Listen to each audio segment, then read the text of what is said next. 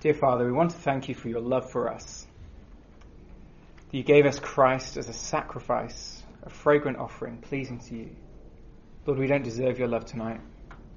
Even this past day, we've thought, felt, and done things which uh, we know aren't pleasing to you. We've not, we've not loved others. We've been thinking about that in focus, but we've not, we failed to love others as much as we could. And we're sorry, but we thank you that you, you do forgive us. That you love us more than, than we love you.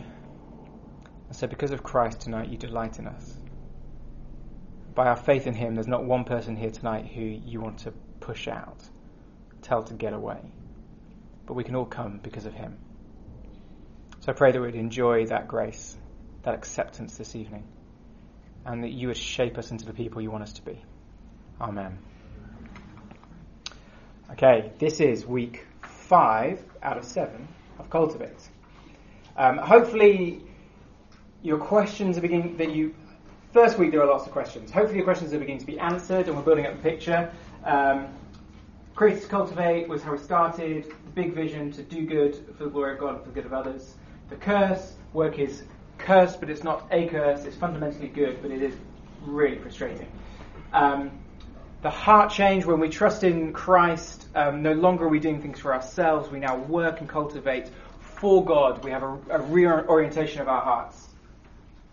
Last time we think about skilled to love. That um, Christian work, good work, is work that loves. That we maximize as much as we can, given our opportunities, our skills, our capacities, to love people as we have been loved, as dearly loved children, so live a life of love. What Ephesians 5 says. Which is a big, expansive vision for our work. No matter what we're doing, whether we're employed or unemployed, we can still, in different ways, find opportunities to love, just as we've been loved. Which is really exciting. Tonight, exiled, that shouldn't have a C in it. Anyway, exiled for the common good exiled for the common good. That's what we're thinking about tonight. So we've got these little images. So you've the, the person in the middle is meant to represent us. We're doing things for God's glory. But you'll see the little people next door have, and this is in your books as well, have little arrows pointing at themselves. So we're thinking about working amongst people who are not Christians who aren't doing things for the glory of God, but are maybe doing things themselves still with a kind of sinful nature, okay? So that's what we're going to be thinking about tonight. Okay, what I want you to do is imagine that you're writing a letter to a Christian friend. I know it might be hard to imagine writing a letter because hands up if you've written a letter in the last year. All right, maybe more than okay, fine.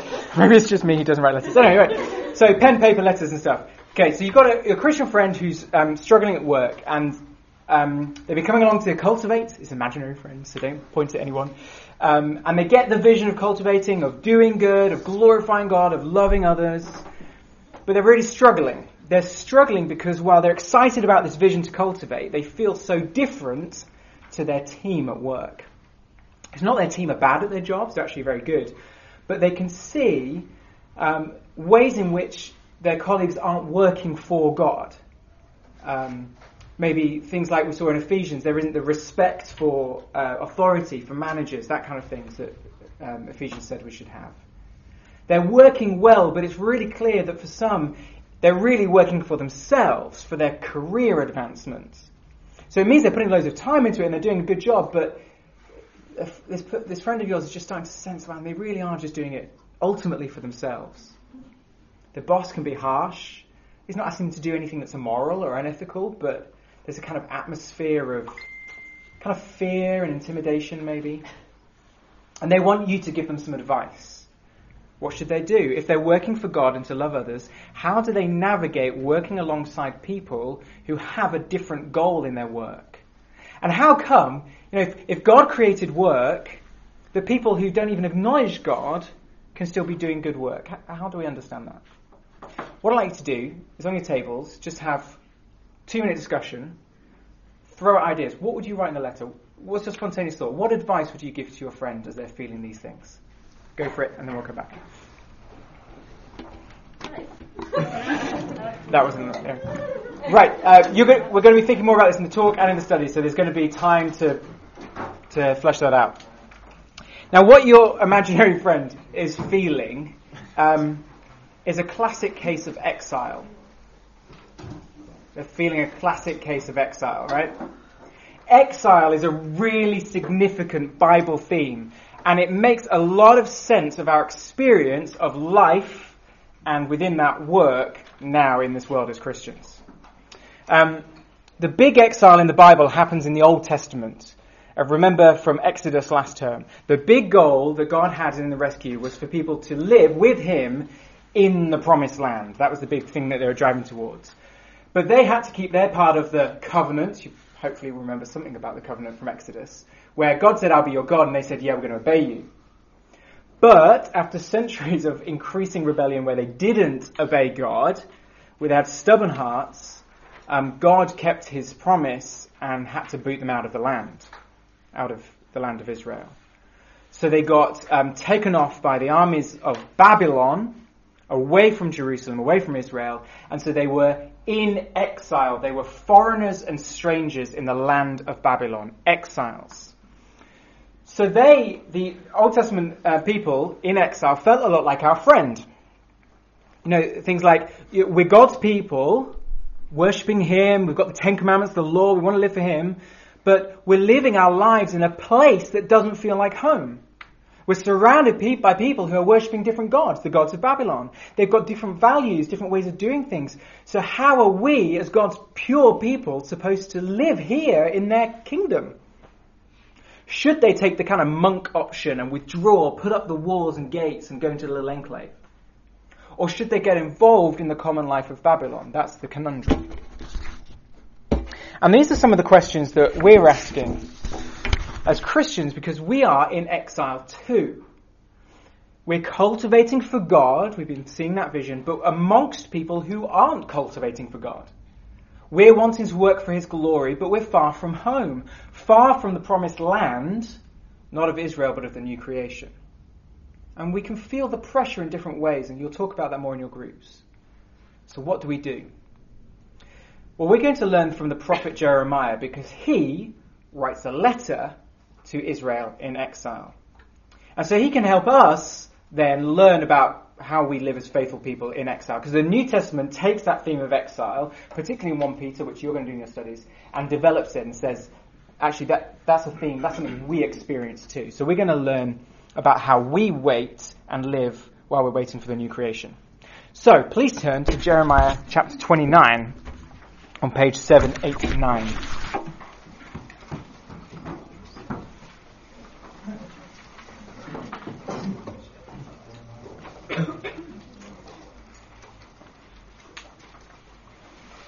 And don't forget there's space in your books to write notes if that would help you. Okay. Jeremiah chapter 29 verse 4.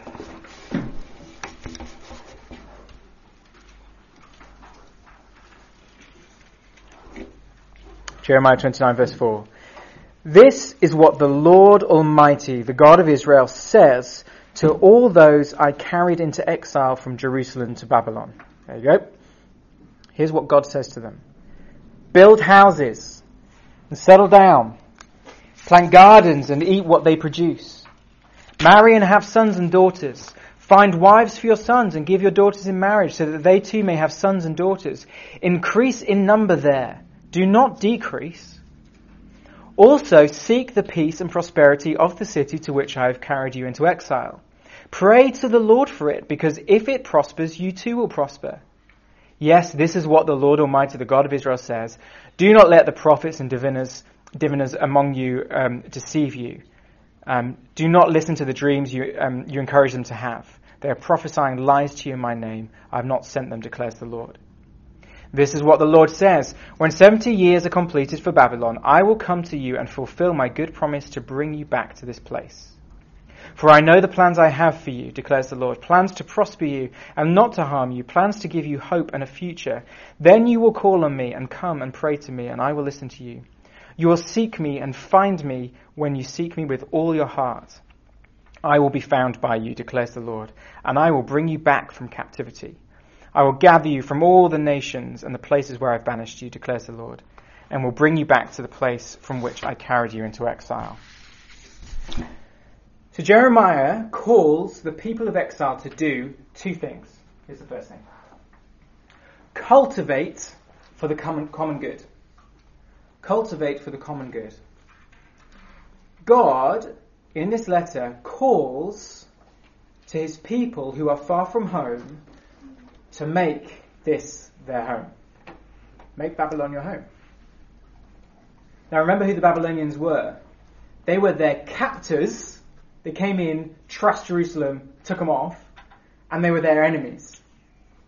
These were not their buddies who they were living alongside. See, our workmate, workmates might not love Jesus, but they haven't taken us off into captivity, and they're not our enemies in that way. And yet, the call from God is for the Israelites to live positively amongst their captors.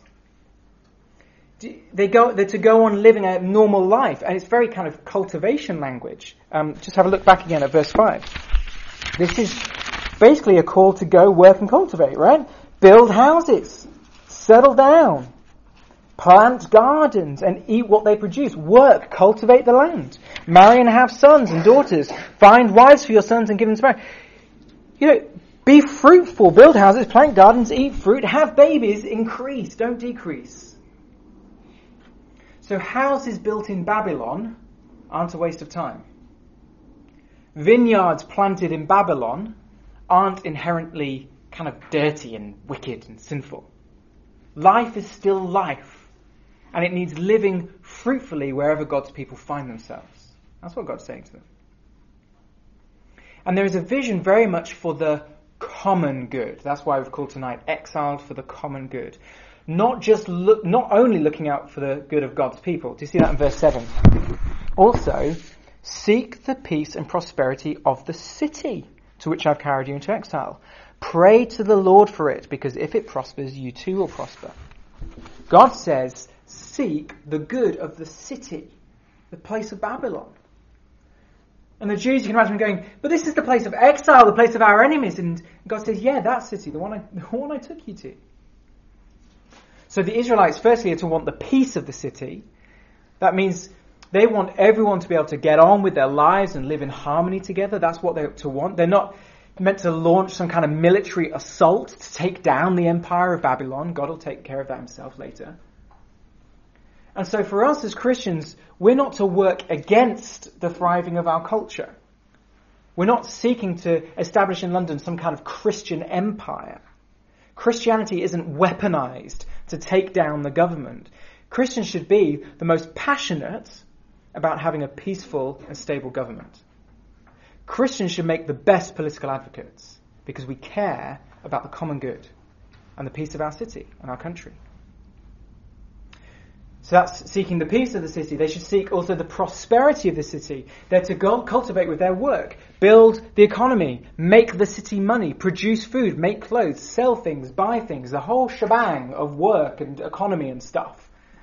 Just because these people who you're living with don't worship God doesn't mean you create, again, your own little Israelite enclave where you keep all your money, your food, and your skills to yourself.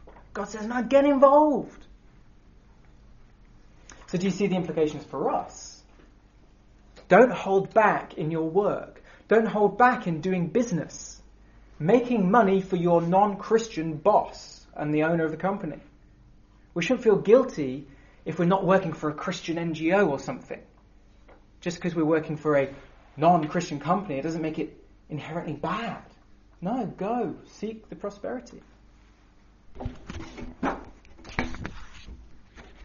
Do you think that when Israelites tried to do business with Babylonians, there may have been clash of ethics?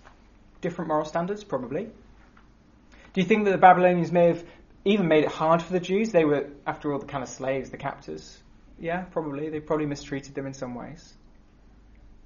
But that didn't mean because of those challenges that they were then to retreat, and neither should we. So you seek the peace of the city, seek the prosperity of the city, and then verse 7, even more, pray for God to bless the city of the Babylonians. Think about the Lord's Prayer. When we pray, give us today our daily bread, we're asking God to prosper our city. Give us today our daily bread is a prayer for the success of Sainsbury's. You are praying that Sainsbury's will be prosperous enough to keep running and to have bread on the shelf for when you go to buy it. The bread doesn't just land on your plate, it comes from somewhere, from God. You're praying, Lord, thank you for this food, please provide food. You're praying that the farmer is going to have a good crop and make enough money to have another crop next year, so next year we can still buy bread. We're so um, detached in our modern age from the kind of process of food that it's we, we forget that when we pray for these things, we're asking God to keep so many links in the chain going. I mean, I mean poor Rosie, right, my daughter, she's growing up thinking that literally there's the food just appears at our door because we order from Sainsbury's. So the food man brings food. Is it the food man? She shouts as they ring the door. And so for her, she doesn't even go to the shop. The food, the food's just like there, into the fridge, onto her plate. So she has no sense of the process. But when we pray, God, thank you for this food. Lord, please give us what we need. We're praying for the prosperity of the city, of the economy, of, of our land. It's godly.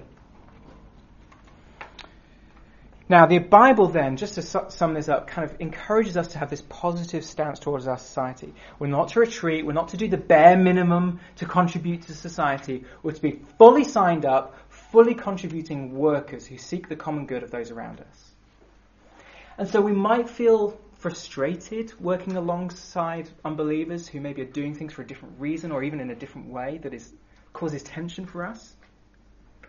Uh, maybe it's just their motives, their methods compared to the Bible. We should embrace it as a good thing to work alongside unbelievers, even if it's tough. We're exiled, but for the common good. And you know what? This really helps us um, celebrate when uh, unbelievers are, are just really good at what they do. You know, are you the de facto the best at your job because you're a Christian? Because you've got this cultivation vision? Probably not. You're probably not the best person at your job just because you're a Christian. Being a Christian should drive you to be better, to want to do good, to want to glorify God, love people. But you know what? God is just so kind to the whole of His creation. He gives skills and gifts to workers everywhere, even. This is how loving God is. Even when they maybe don't even acknowledge God exists, He still gives prosperity he still gives gifts. Isn't he kind? We are exiled, and Jeremiah calls God's people to cultivate for the common good. So that's the first thing, the kind of positive vision. Second thing from the letter. Oh, that disappeared. Oh, yeah, yeah, yeah, yeah. Don't get too cozy. I mean, who does animations on PowerPoint anyway? Don't get too cozy is the second point. Don't get too cozy. Cultivate for the common good, Good, but don't get too cozy. Have a look again at verse 10 to 14. This is what the Lord says. When 70 years are completed for Babylon, I will come to you and fulfill my good promise to bring you back to this place, back to the land of Israel. For I know the plans I have for you, declares the Lord, plans to prosper you and not harm you, plans to give you hope in the future. Then you'll call on me and come and pray to me, and I will listen to you. You will seek me and find me when you seek me with all your heart. So God says, make this place your home, but don't get too cozy because you're not staying here forever. And where you're going is going to be even better. So God promised, you see, that the exile would have a set amount of time, 70 years. And then God himself would come and take them home. And the plans to prosper them, what a, that's a fridge magnet verse, isn't it? I have plans to prosper you. It's like, here's the context. That's fun, isn't it? The plans to prosper is saying, I'm going to take you out of exile to this beautiful future back in the land where you're going to be back with me in the land flowing with milk and honey. And no longer will there be this painful distance between God and His people, between their identity as God's people and their experience of His blessing, which is kind of torn apart in exile. Instead, verse 13, you will seek me and find me when you seek me with all your heart. Do you see? It's, it's a really beautiful future that God's promising them, a really hopeful future better than what's going on in exile. So there's this tension. They're encouraged to make this place their home, but then they're reminded that one day they'll be fully home. Seek prosperity now, but I have plans to prosper you in the future when you're home. And it's the same for us as Christians. The Bible has a deep and positive vision for now as redeemed people living for the glory of God, loving others, cultivating for the common good, be good employers, all of that, employees. But also, the Bible says to us, don't settle down. Not permanently. This isn't your real home. Paul talks about in Philippians living as citizens of heaven, even while we're citizens of London. Because the place, and remember this from week one, the place where we'll really cultivate fruitfully, where we'll live with God and we'll flourish like you couldn't dream of work and flourishing, it's the new creation. It's the new heavens and the new earth. And there is a set time when Jesus is going to return and we'll be taken away from our time of exile now to be with him in the new creation. So, what difference does knowing that that's our future hope make to how we approach work now? Our work isn't us constructing a new creation. It's, re- it's really important to know that. Our work now isn't us building some kind of new creation. It's temporary. It's frustrating. It's not ultimate. Which means, one, cheer up. Cheer up. If your work doesn't feel like it's achieving much prosperity now, don't worry about it. Because that will come perfectly and fully in the new creation. If your work doesn't feel like it's producing heaven on earth, don't worry about it. It's not supposed to. Only Christ the King can produce ah. heaven on earth, and he will do. So cheer up. Don't worry. But it also means calm down. Calm down. If your work seems to be doing loads for the common good and will make some serious prosperity, whether that's money or in health or in entertainment, don't get too excited about that. You think that this is flourishing, you haven't seen anything yet. God will bring blessing like, like I said, like you wouldn't dream when he returns. You will not redeem all things. Your NGO, your company will not usher in the end of poverty or bring equal and unlimited prosperity to all. But I know someone who will bring that. His name is Jesus, and he's coming back one day. It's not you, not now.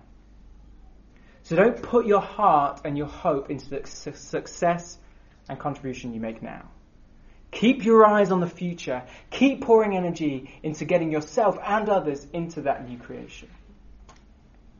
So there's this dual vision to do good, to throw ourselves into the common life of our work, of our society, and at the same time, don't settle down.